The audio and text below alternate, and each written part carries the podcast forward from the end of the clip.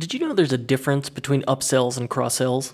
An upsell is when customers add something to the cart and you offer them an upgrade or a better version. So let's say it's coffee. They add a one pound bag, and then you upsell them the two pound bag. When they accept, the two pound bag is added and the one pound bag is removed from their cart. A cross sell is when your customer adds something to the cart and you offer them a product to go along with it. So let's say it's that coffee again. Your offer might be coffee filters, and when they accept it, the filters get added along with the coffee. And of course, you could do them all together. So let's say your customer adds coffee to the cart, you offer them the two pound bag, bam, they accept it, and then when they click checkout, you offer them the extra filters. And then finally, after the checkout, you could have a special offer that expires in five minutes with a big countdown timer in their face to get one more bag for 50% off. So, how would you implement that money making magic? Well, with Bold's product upsell app, the first ever upsell app on Shopify. It's been a game changer for stores, and recently Bold made some major improvements to it that are taking it to the next level.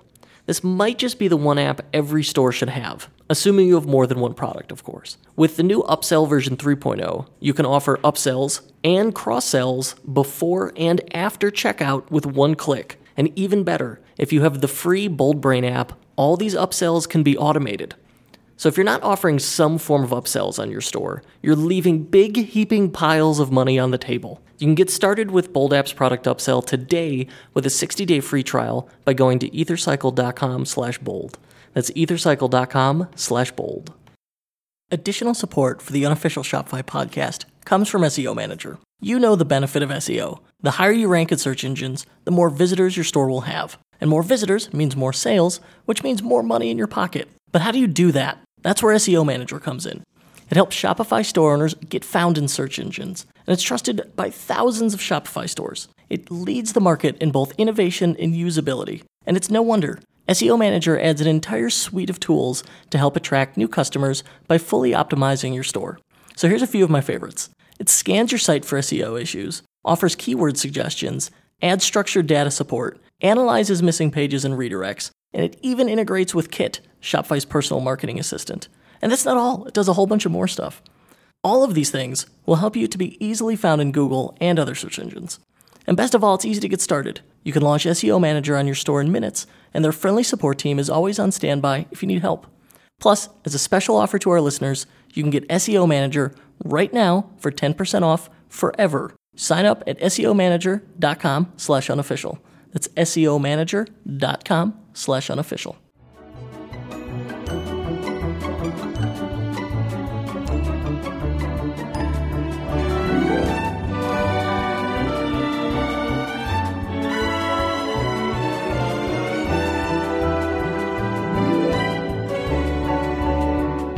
Tacos, Senor Elster. Uh, I'm leaving that in. That's you totally should. yeah. Let's just let's just dive into it right now. Okay, go, man.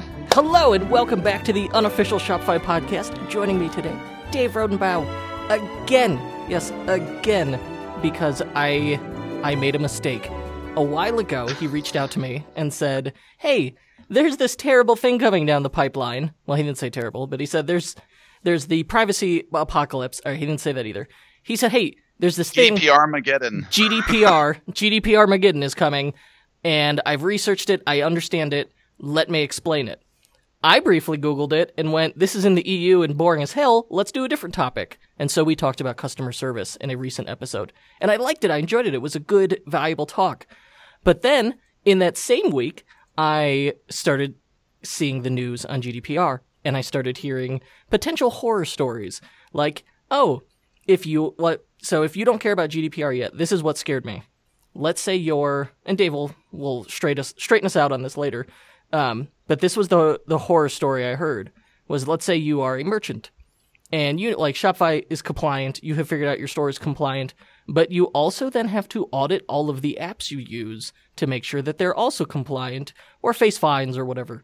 You know, I re- and just that alone, I then reached back out to Dave. I said, "Dave, I'm sorry. You were right.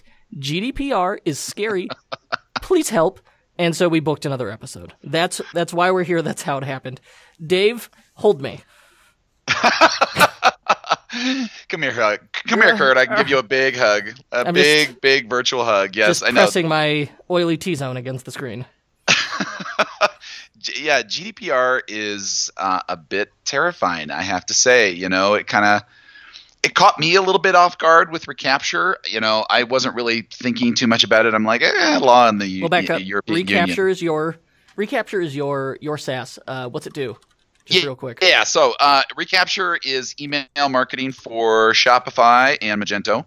Okay. and we've you know we've been around a couple of years and as an email marketing tool of course you're sending tons and tons of email. And that is where this sort of came into play. When I, i'm trying to remember if it was like january or something like that i got a couple of panicked emails from customers of mine in the uk and they're like are you going to support gdpr and i'm like uh, what's that? and so I looked it up and I kind of, at first I was like, huh, that's really weird. And I did a little bit more Googling on it and I found some lawyer that had actually done an internal presentation and then they had posted it on the web. And so I went and watched this whole thing and I'm like, oh my god, this is huge. This is bad.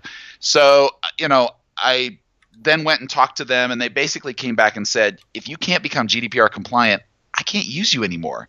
And I'm like, uh, what? uh, let me get right on that. and then I looked at all of my customers in Recapture, and I had a significant double digit percentage that were all in the EU. So I saw this as like a looming, massive problem coming down the pipeline. And I'm like, all right, I got to jump on this. So we started digging deeper. I talked to my developer. I'm like, all right, here's all the things I think we need to do. Got a lawyer involved, got um, more research, started looking up more articles, talked to other friends, tried to figure out. I was finding that almost nobody really had a solid clue of what the heck was going on. I mean, even the lawyers are sort of like, er, I don't know um, you know, this is all kind of untested, uncharted waters at this point. We we have the letter of the law, but nobody knows how enforceable it is, what it's going to look like. Are there going to be different country interpretations of it? You know, is this going to be like VAT MOSS with the United States, where everybody's kind of like, yeah, you, you're not get you're you're taking VAT out of my cold dead hands over here, pal. Good luck with that.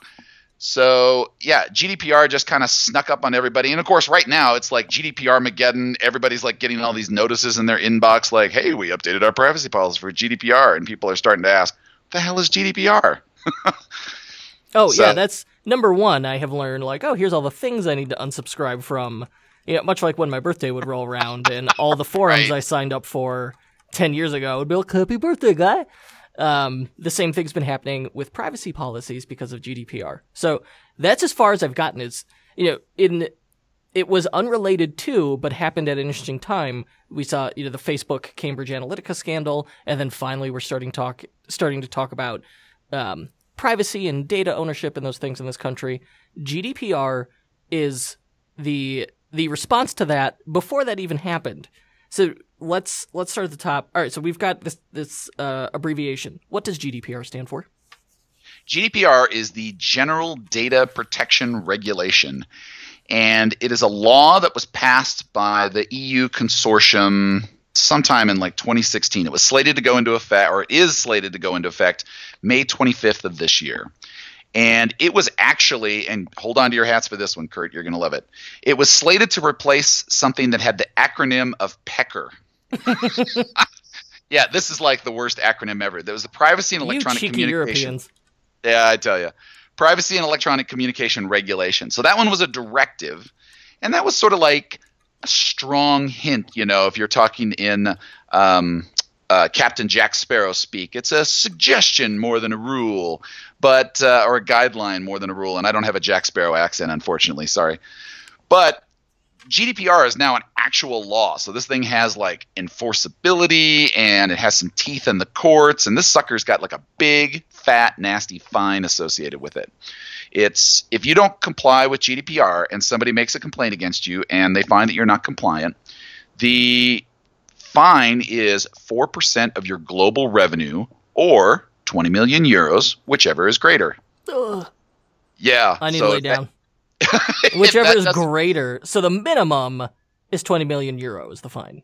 Yeah, yeah. Now with I, yeah, I know. With all of that said, it doesn't feel like GDPR is really aimed at the small business. But of course, as small businesses, we still have to do something about it, which is so annoying. You know, it, in many ways, it's like can spam. You know, the, the little guys aren't the one that people are, are getting attacked by can spam. It's the bigger ones, or it's the like serious spam houses that are going. They're getting uh, lawsuits filed against them. So GDPR feels like that, but we all still have to do the can spam stuff. You've got to have the unsubscribe link. You've got to put your email address in. So GDPR is just another one of those kind of things. Okay, so uh, well, what what's the intent of this act of GDPR? So I will say that the intent is actually a fairly positive one, in my opinion the whole idea of GDPR is to basically say users have a fundamental right to privacy. And, you know, basically by having a a governmental body say that, they're sending a message across all companies that you can't just sort of have a patchwork of your own particular privacy policy that we have to say everybody gets the same rights as everybody else. So it doesn't matter which site you're using. It doesn't matter which service you've signed up for, that they all get the same kind of privacy rights. And uh, from that standpoint, I think that's really good. I mean, I, have always had businesses where I try to respect users' privacy and we take good care of their data. We don't do stupid things with it like sell it to third parties. But basically, GDPR is now saying all of this is required, all of this is in law, and you have to be absolutely 100% clear so no more like obscure, bizarre privacy policies filled with legalese. It's got to be clear, understandable, and absolutely consensual of what you're doing with somebody's data. Okay. That's like the fundamental thing there. And this is um unlike in the US and the EU, they've got there's a ton of um public awareness around this. This is like if you brought this up, people would know what you're talking about, right? Yes, uh, it's definitely more. If you look at like business publications in the EU, you talk to businesses that are in the UK or France or whatever, there's definitely a stronger awareness of it. But I would not say that the average citizen or the average business is still up to speed on all the details. There's still a huge amount of confusion. The Slack groups I've been in, the folks that are in the EU, the ones that are actually trying to figure this stuff out and are deep, deep, deep into it, still have questions about fundamental things as to whether this is really it's sane or not. So uh, you know, there's there's definitely a lot of energy around it, and nothing is really set in concrete per se. I would say. Okay, because so this is what scared me about it is when I looked through it, I saw it lays out um, some of the the fundamental rights to requests that consumers get regarding their data. So I've got some if you you could be in the US and have a, a customer from the US or from the EU message you and make one of three requests. They from correct me if I'm wrong, they could say, listen, I need to get access, meaning you have to provide them a report of the data you have on them. Uh, they can request to have that erased, which is defined as deleted forever, or rectified, they can update their own personal data. And that, like, all right, within your store, that's pretty easy. You go, well, here's like the customer this is what I've got. I've got my customer thing and maybe, you know, some data in a CRM and you can update and erase those easily. But once you add apps into the mix, oh my gosh. Now, like, so Shopify merchants, number one, you got to field these requests. And then the apps are, are the big problem. That's the part that scares me. Like managing all of that garbage. Absolutely. Um, so what you're talking about here is a combination of so there's a list of like fundamental rights. It's kind of like the GDPR Bill of Rights. So one of them is the right to be forgotten. Uh, and that's the one where your data gets deleted. You have the right to find out what somebody has on you. That's the right to get an export.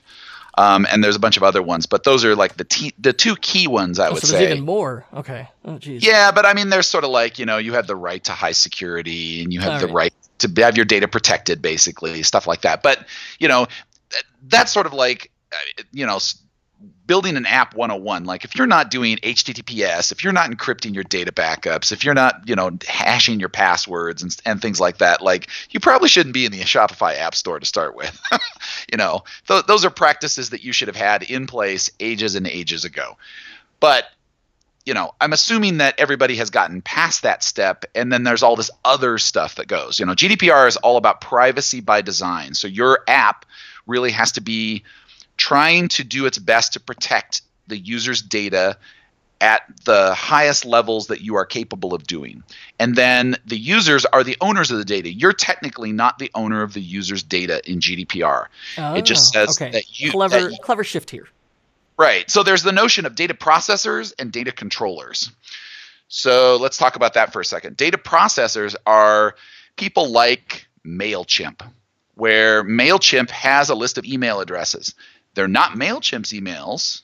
They're, they're ones that you've collected and given to MailChimp to do something with. So now MailChimp can send those emails out on your behalf. If you're a data controller, you physically own those emails. So somebody like if you're the Shopify merchant, you're technically the data controller for all of the uh, purchase information that you've gotten.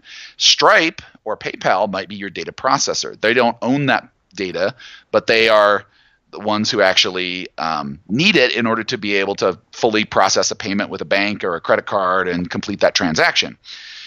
So for data processors and data controllers, you've got to make sure that you are doing the right thing with the data. And it's possible that you are both a data processor and a data controller. So the example I gave for MailChimp is actually a little bit incorrect. Data MailChimp is actually both. Recapture, I'm both. But some things like as a Shopify store, you are also probably both.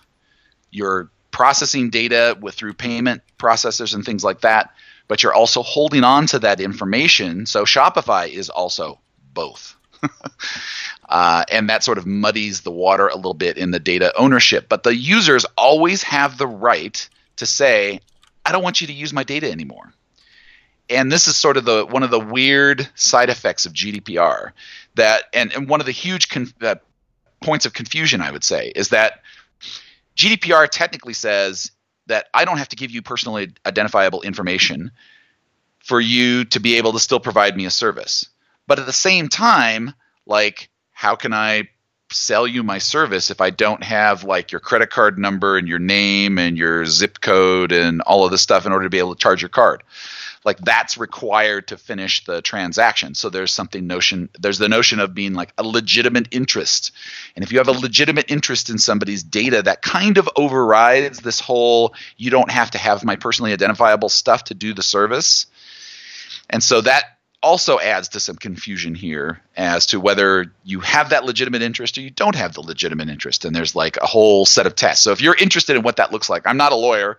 I should have said that at the beginning. I, I'm absolutely not a lawyer. I don't offer legal advice on any of this stuff. This is only what I've researched and understood to the best of my ability at this point in trying to become compliant for recapture. But in this particular case, the um, trying to figure out where I was going with that. I kind of lost my train of thought there. Sorry. All right. Well, let's let's recap here.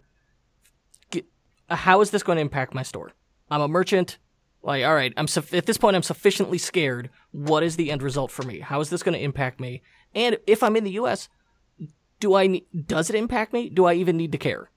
Like, certainly, All right, this so is a problem for that. the for uh, any app developer. This is a, a serious consideration. But if you're the the merchant, the store owner, let's go with that. If I'm in the U.S., do I care at all? And what's if I do? What's the impact? Great. That, that's a fantastic question. And that, I think, is like the $64,000 or maybe the 20 million euro question, right? And the, the real answer that I have for this at this point is that if you're a US based business, it actually doesn't matter the fact that you own and operate your business on US soil, according to my interpretation and others' lawyers' interpretation of GDPR. It matters where your customers are located. So, if, for example, you're in the United States and you're selling the majority of your stuff to a bunch of customers in Germany, then you are subject to the GDPR because your customers are subject to the GDPR, which is weird. And this is the part that, you know, none of the lawyers really know how enforceable this actually is at this point. But the way that GDPR is written right now, that's the intent. Now, let's assume for a second that GDPR is not enforceable in the United States. Does that even matter at this point? I would argue no. And here's why. Your customers the, your European customers, I should be specific about, the European customers are sufficiently freaked out about GDPR that they absolutely positively don't want to do business with any store or any service or any website that doesn't clearly state, whoa, I'm GDPR compliant. So you're totally cool doing business with me. And that right there, I think, is the major consideration. So if you're a US business and you do business with only other countries that have nothing to do with GDPR, so let's say you are a direct supplier to a bunch of people in Japan. Great. Japan is not under GDPR. You're probably cool. If you do business with only US customers, you're probably not subject to GDPR. But if you go and take a serious look at your customers, you'll probably find there's a percentage of them in there that are European. And these ones are the ones that are going to be very concerned about doing business with you just because you're not GDPR compliant. So if that's 1% and you're fine with losing that business, then you probably don't need to worry about it. But if it's like me, where it's double digit percent, and you're like, oh, well, I can't afford to just ignore that revenue then you probably want to become GDPR compliant. So, what does that actually look like? What does GDPR compliance actually look like? Yeah, what do I have to change? What are the the, the specific tactical things I got to change in my store to meet with the compliance? Let's say even if I I don't think it is a risk to me, but it, it's a set of good ideas, and I'm future proofing myself um, by uh, by implementing this. Where would you begin? What should yeah, I do? And let's talk about that future proofing section for just a second here, because in the you, in the House of Representatives, two Democratic senators, or uh, sorry, two Democratic reps, have tried to introduce a bill that's basically the U.S. version of GDPR. So if you think that somehow we're all going to be exempt from this, uh, in the light of Cambridge Analytica and Facebook and privacy violations and antitrust suits with Google. You know, I think this is coming down the line for everybody at some point, whether it's now, a year from now, five years from now. Future proofing is a good idea. So, what do you have to do to future proof? That's the second question you have, and that's another fantastic question. So, GDPR is about consent you have to have 100% clear and unambiguous consent for any marketing activities that you do. So, what does that look like? It means that you can't do a pop up that has pre filled checkboxes or something that says, if you click this button, you totally agree to our terms of service. That's not clear, unambiguous consent. Consent is where there's an unchecked checkbox on there that says, we're going to use your email address to send you discounts, offers, and updates about things that you buy from us. And then the user clicks on that and then presses a submit button. That's clear consent. They are saying, I'm okay with you doing that. They, yeah, they actively opted in. Yes, it's clear, present, and positive acceptance of exactly that activity that you are now given permission to do with their personally identifiable information. So I would say right there, that's probably like the number one thing you gotta fix. Whether it's you know custom code that you have in your store or apps that you're using or whatever, if you're not doing that stuff, you got to change it right away. And in addition to being clear consent, it's not just enough to say, I accept whatever you're going to do with ever my email address. You, you have to lay it out. And if there's like four things you're going to do with the email address and they're four totally different things, GDPR is also saying that you, you need to have four different permissions for that. So you might need four checkboxes. And this is the, uh, another one of those fuzzy points that I think you're going to see some varying levels of compliance out there. I think some people are going to get very, very specific and say, yes, here are the four things that you can do with that email. And some people are going to say, yes, you can do these, and no, you can do the others. And I think others are going to try to cram it all into one statement and say, you know, you have to accept all these in order to do it. And I think some of them are going to try to claim legitimate interest under that. But it's it's going to be your level of comfort and how you think your users are going to react to that. I mean, the bottom line with GDPR is that you want to just not be a sleazeball anymore. Like if you had something that was slightly sleazy, you should be doing it. That's that's really what GDPR is trying to prevent. It's like the anti-sleazeball le- legislation. Um, so that's probably the first thing. Second thing is that uh, you have to have a way to delete users' data. They have to be uh, you have to provide the right to be forgotten. Now this one it's kind of funny. I had a discussion. I was just at MicroConf this week, and I was talking with Chris Klosowski of Easy Digital Downloads, which does um, digital subscriptions for WordPress. And he and I were having this debate about the right to be forgotten.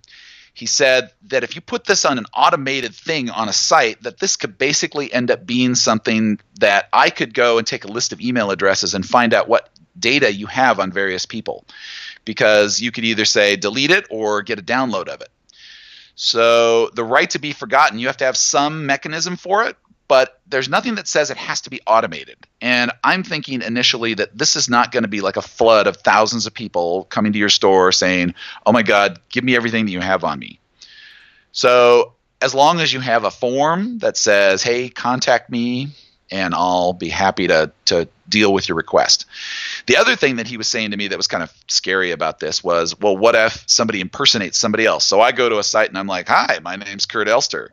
Here's my email address. Tell me what you have on me." Oh, geez. So yeah, so that's that's one of those things that I, I don't know how to fix it because of course how do you how do you deal with that? Well, you ask for more personally identifiable information. So now you're That even does deeper seem like into a the weeds. big loophole that this right to access enables. Yeah, yeah, and nobody's really answered that question yet, and this is this is definitely one of the scarier things for me. I don't know how to fix that, so I would say right now you're going to have to, you know, stick with a manual process and just look in your own data when somebody contacts you. Is this person contacting you from the same email? Do they look like they're asking, you know, do they have the same name as what you have a record of? Because if it's somebody else, I would think, eh, this could be spammer sleazeball land here. I, you know, I have no idea. So that one's a little spooky. It's an extra layer of due diligence for you. It also this could be you could if you wanted to be nefarious, you could weaponize this as a form of DDoS. Like just bury someone in these requests. Totally, totally. So that one's a little scary as well. Um, all right. So what else do you need to do? That's not all you need to do. You got to have clear consent. You have a you have to have something so that the users could be forgotten or find So out the- what you Well, them. On the clear consent one, so I go to my checkout. I've got there's a checkbox that says uh, customer or you know, receive updates, newsletters. I forgot what the language they use is, but it's where you opt in to um, to receive marketing when you. It's the first step in the checkout. Yes. in Shopify. By default, they have it. It is visible but unchecked. Your other options are hide it entirely. Don't do that, and uh, have it visible and remain checked. I always, I, I go aggressive, and if I believe in what we're selling, I go. I check that thing. That's not GDPR compliant. It is absolutely not GDPR compliant now. So you're not going to be miss able it, skip over it. They want to buy their thing, and now they're opted into my newsletter. Exactly. Exactly. So that that doesn't that doesn't fall under the respective users' data here. You know, that's yeah, that would not be GDPR compliant. So you can't do stuff like that. Auto auto opt-ins. You know, in the in the past it, we said listen you can opt out and at any time but going in you didn't say no so that's a yes and in the now post gdpr it's all right you need the yes before you can go forward Yes, Okay. absolutely. What you just said is 100% correct. So you got to be more careful than um, what we've done in the past. All right. So what else do you need to do? Your privacy policy, terms and conditions. When was the last time you updated those? Guess what? You get to update them in 2018 for GDPR. You've got to have clear language in there. You have to call out what it is that you're collecting. You have to call out how long you retain it don't have a data retention policy? Oh, guess what? That's something else you get to do in 2018. You need to have a clear data retention policy. And you've got to call out what third party services you integrate with and are using. So those are like probably the biggest things I think That- that, most that's a big stores have to do. It is a big go- pain. like here's a typical store all right call out google analytics call out shopify which it already does um, so what, one nice thing at shopify you go settings checkout generate sample privacy policy and that's all most people did well if they even did that i mean i often go in that's one of the first things i check when i audit a store and i just click generate the privacy policy but then you actually have to read the thing to make sure it makes sense and that you're following what it has laid out um, and ideally then put that into a page on your site and link to it in the footer. I think it's a nice, nice, um, nice touch to add trust and professionalism to your store. But now you're going to have people possibly looking for it. Um, and certainly third party advertising services, they don't want to get, like Facebook does not want to get in hot water again. it is entirely possible uh, that the site has to have a link to a up to date privacy policy, or they won't let you advertise. Um, so this that is a like a third party level of impact, but very important when you're talking about Facebook ads, right? Absolutely. Um, and like we've got customers just printing money by using their same ad campaigns in Europe, where Facebook ads, here's a pro tip, way cheaper in Europe than they are here because they don't have the same level of saturation. So you get crazy return on ad spend by just trying the same thing in say the UK. Um, the the bit of a rabbit hole there, but that it's it, it's practical. It shows you how this this impacts you. Um, okay, so I could generate update my privacy policy, but if I have to list out all the third party services I'm using every time, let's say. So we, we list Facebook as our Facebook pixel. We list Google Analytics. Shopify will call itself out. And then we also, well, we add uh, uh, uh, Privy as our opt-in pop-up form. Got to add that. Now we do some heat mapping with Hotjar. Oh, I got to update it, add that, and then you got to make sure these things are compliant. It quickly turns in spirals into just a, a rat's nest. Uh, yeah, well, that's the understatement of the year. so, I mean, you you absolutely have to have all of that stuff called out, which I, I don't think most people are even thinking that that's like a necessary thing here what are the give me the, the the top three things I have to do summarize to get my store compliant? Okay. All right. So yeah, we've kind of been like all over the place on this, and um, so first and foremost, you got to make everything super clear. That means like getting your terms and uh, uh, terms and conditions updated, your privacy policy, make sure all your unsubscribed links are very clear. You got to have a written policy about what you're collecting and why on your privacy policy. So that's the stuff we just talked about. You got to document any third party vendors. Hey, hello, all Shopify apps. So if you're using them, got to put them in your privacy policy. And you got to say what they're saying about it. Um, make sure all your documentation is in order. So, not just the privacy policy, but you should probably have some GDPR procedures like what kind of data retention are you doing? Who is the person who's going to be in charge of all of this? If you're a single shop owner, all of this obviously falls on you, but you still have to write it down. I mean, it sounds kind of stupid, but this is what the GDPR is saying. Um, and then making your data retention policies explicit. So if you have like backups going two years ago and your data retention policy is now six months, get rid of anything that's older than six months. So that's something that's really important.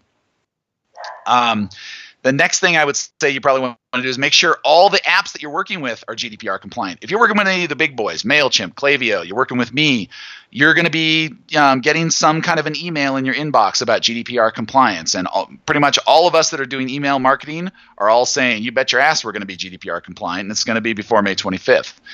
But not everybody's going to be proactive about it. So you should probably reach out and go ask, are you going to be GDPR compliant? If you are, when is it going to happen? Uh, and then you know there's other obvious things like i said that you should be doing. And if you're not doing right now you just really ought to like encrypted backups limiting access to things https all of that stuff.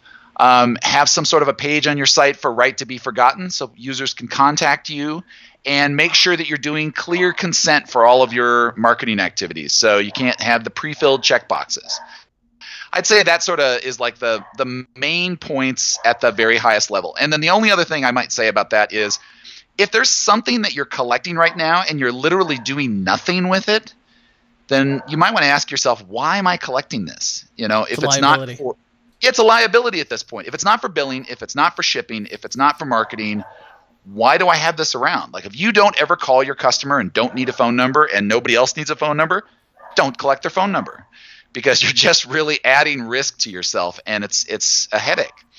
So I would say that's the big one. I am I'm far less terrified of GDPR now. Still a little confused on it, but here's the thing. So is everybody because we've got um, like EU member nations all have to comply with it, but they're also some of them are carving out exemptions and things and how it works. It is not set in stone. Um, and to Dave's point, neither of us are lawyers, so does there it's tough uh, to interpret the things um, without this this EU and privacy data uh, experience as a lawyer. But it, it's going to change, and at the end of the day, I, I think the thing to look at is its intent. Is hey, there has been there is a shift now. Users are aware that their data is out there. They want to know what you're doing with it. And guess what? If you want to be in any kind of online business, now you have to step up and it's your responsibility. It was the entire time, but now we have legislated it. Um, that you've you've got to worry about it and take care of it and just be a good person, right? Like that doesn't seem Yeah. so bad or so No. hard. Be moral and ethical and professional. I mean, I put a thing in our in my proposals, in even our, our payment credit card processing page for client services, I flat out say if you find evidence that we have acted unprofessionally or unethically in our first 30 days or have not done what we said we are going to do, we'll give you a 100% refund, no questions asked. And that, like, that should be, that should be law. That should be the flat out baseline for, hey, I'm going to hire a person for money. Um, Yeah, And yeah. GDPR is codifying that.